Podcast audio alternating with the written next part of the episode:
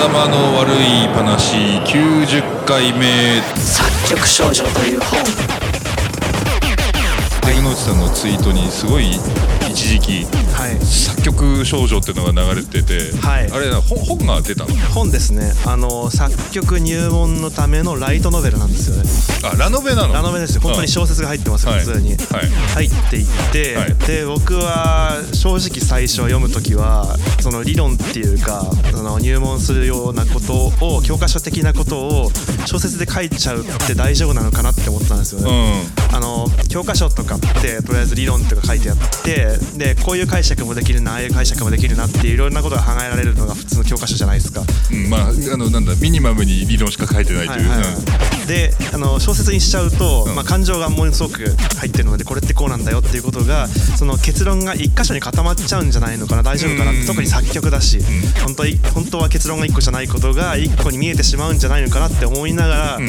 最初読んでたんですけど、はい。あのやっぱり小説じゃないと書けないものってあるなってすごく思ったんですよ。特にすごく強調して書いてあったのが作曲をする時の悔しさがすごく書いてあって、うん。この悔しさって教科書だと絶対無理だなと思ったんですよ、うん。特にあのあまりにも感情移入しちゃったところなんですけど、うん。あの教える人と教えてもらう女の子が出てくるんですよ、で教える人が耳コピを教えるんですけど、でずっとなんか次のとこ行きたくて、でまあこんな簡単なところこんな簡単な耳コピ早く終わらせて早く次行こうよってほらこれだよこれっていう風にやってるんですけど本人はとにかく分かんなくて、うん。音が拾えなくて、うんうん。最初の1個目も置けないんですよ、うん。でもどうしたの？ってこれじゃんこれ簡単なやつっていう風に、なんか分かってなってないから分かんないってことが分かんないから、うん普通に言っちゃうんですよ。悪気なく、でしかも親切で教えてるんですけどね、っていうのをで少女がどんどんどんどん困ってって、はい。で最終的にちょっと半切れになっちゃうみたいな でいうシーンがあるんですけどでその小説表現自体はうん。別に黒く書いてるわけじゃなくて、うん。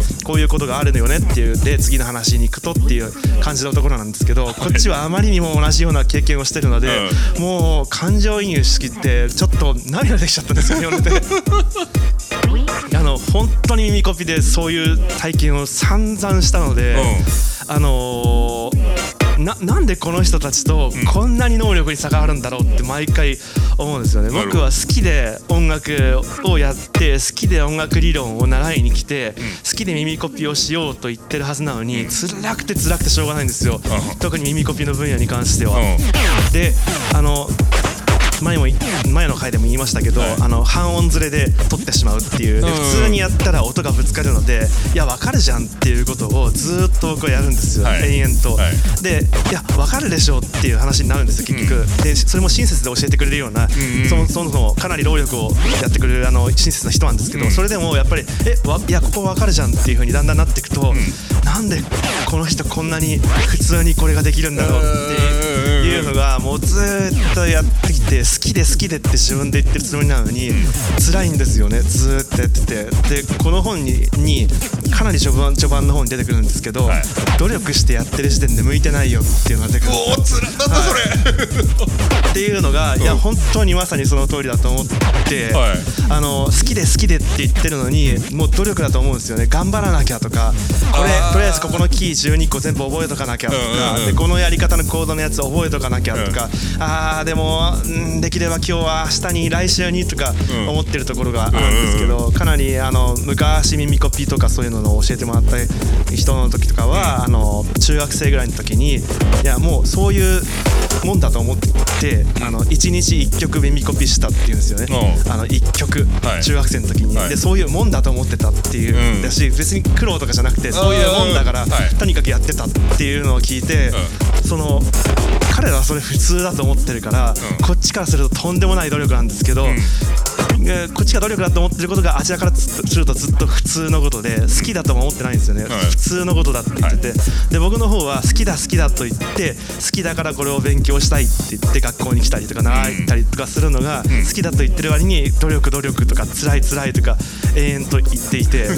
でこの本は延々とそういう好きだって言って始めたのに、はい。努力最低限の習得をするための努力が辛くてできなくて挫折しそうになっていってしかもその、えーっと努力を努力だと思わないで普通にこなせる天才。まあ、うん。この本ではこっちから見ると天才ですよね、天才の人たちを見て絶望したり挫折しそうになったりするところをそうじゃないっつっって言ってそのやる気を出させてくれる本なんですけどはい。それがなんかああいい本だって。これはいい本だって。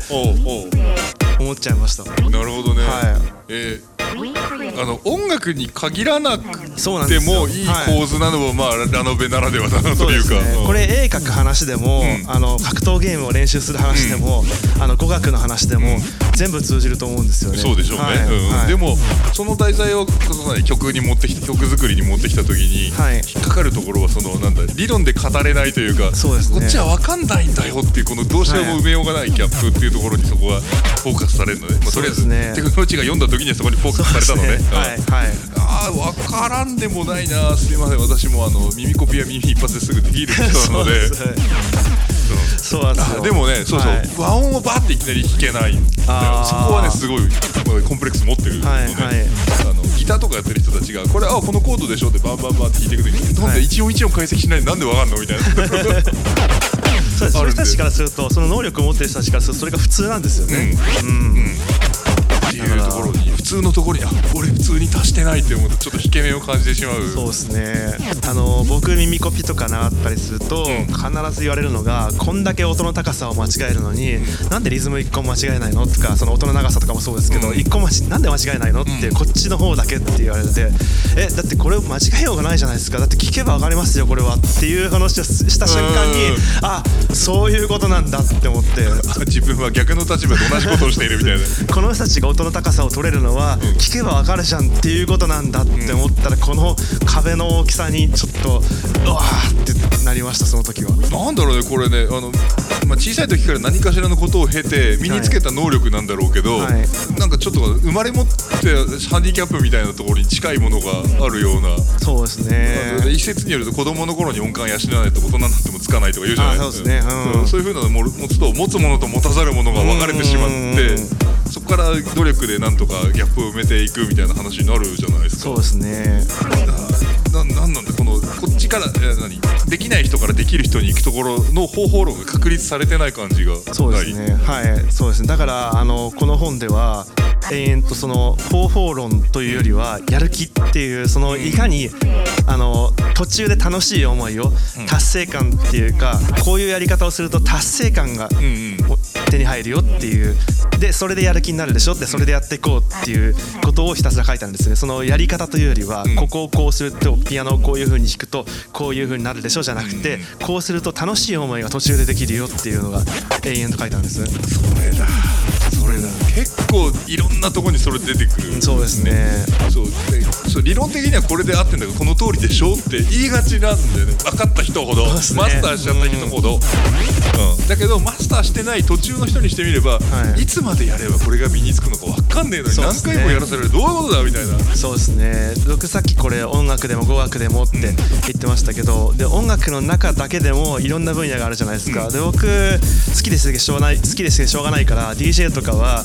買った時とかはもう1日6時間ぐらいただひたすらやったんですよ、はい。た楽しくてしょうがないから、でそのサンプリング作曲とかもだどういう理論があってとかじゃなくてとにかく楽しいからひたすらやったんですよ、であの楽譜のとか理論的なことに憧れてこのこっち側にも手出してみようってなると突然壁が出るわけじゃないですか、うん。でそのそのリズムとかサンプリングとかについてはいやなんか別に理論もクソもなくてやるだけじゃんみたいなな感じがするのに、楽譜の方に来るとなんでそんなやる気が出るんだとかなんで聞いただけでわかるんだってなったりとかしてでこの同じ分野の中でちょっとジャンルがずれるだけでこれが起きるのがなんかもう深いなって思いました。なんでそんなにできるんですか？どうやったらできるようになるんですか？1日5時間やればって言われるタイプの。これ前やったやつ DJ るとねわたび1日5時間やらなきゃになるじゃそうないですね。なんとかしなきゃ何々をしなきゃっていう、なんか義務感とか負い目を感じながらやってる時って実は楽しくないじゃないですか。楽しくないですね本当に、に。あれを楽しくしてくれるのは一体何なんだですね。音楽学校とか言っていても先生でいろんな人いるなと思うのはとにかく役に立つ理論を教えてくれる先生と、永遠とやる気を出させることだけをやる先生がいるんですよね、で生徒やる気が出るともうその生徒自宅で作曲しまくるようになるん。で、授業来なくなるんですよ。だから先生損するんですけどそういうやり方する先生とかいたりして。あの理論を教えるのをティーチング。でやる気を出させてずっと持続させるのをコーチングっていうんだけど、ねはい多分その差だろうな、そうですね。日本は多分先生ってどっちの意味も言われてるから分かれてないんだよね。ああなるほど。でそれが期待してる方と違うと、ん。別の結果が出てきてしまい、うん。なんでできないの？1日5時間やればいいじゃない？みたいな話になるということか。ありますはねいやいい本でした実に。はい。作曲少女。作曲少女。はい。はい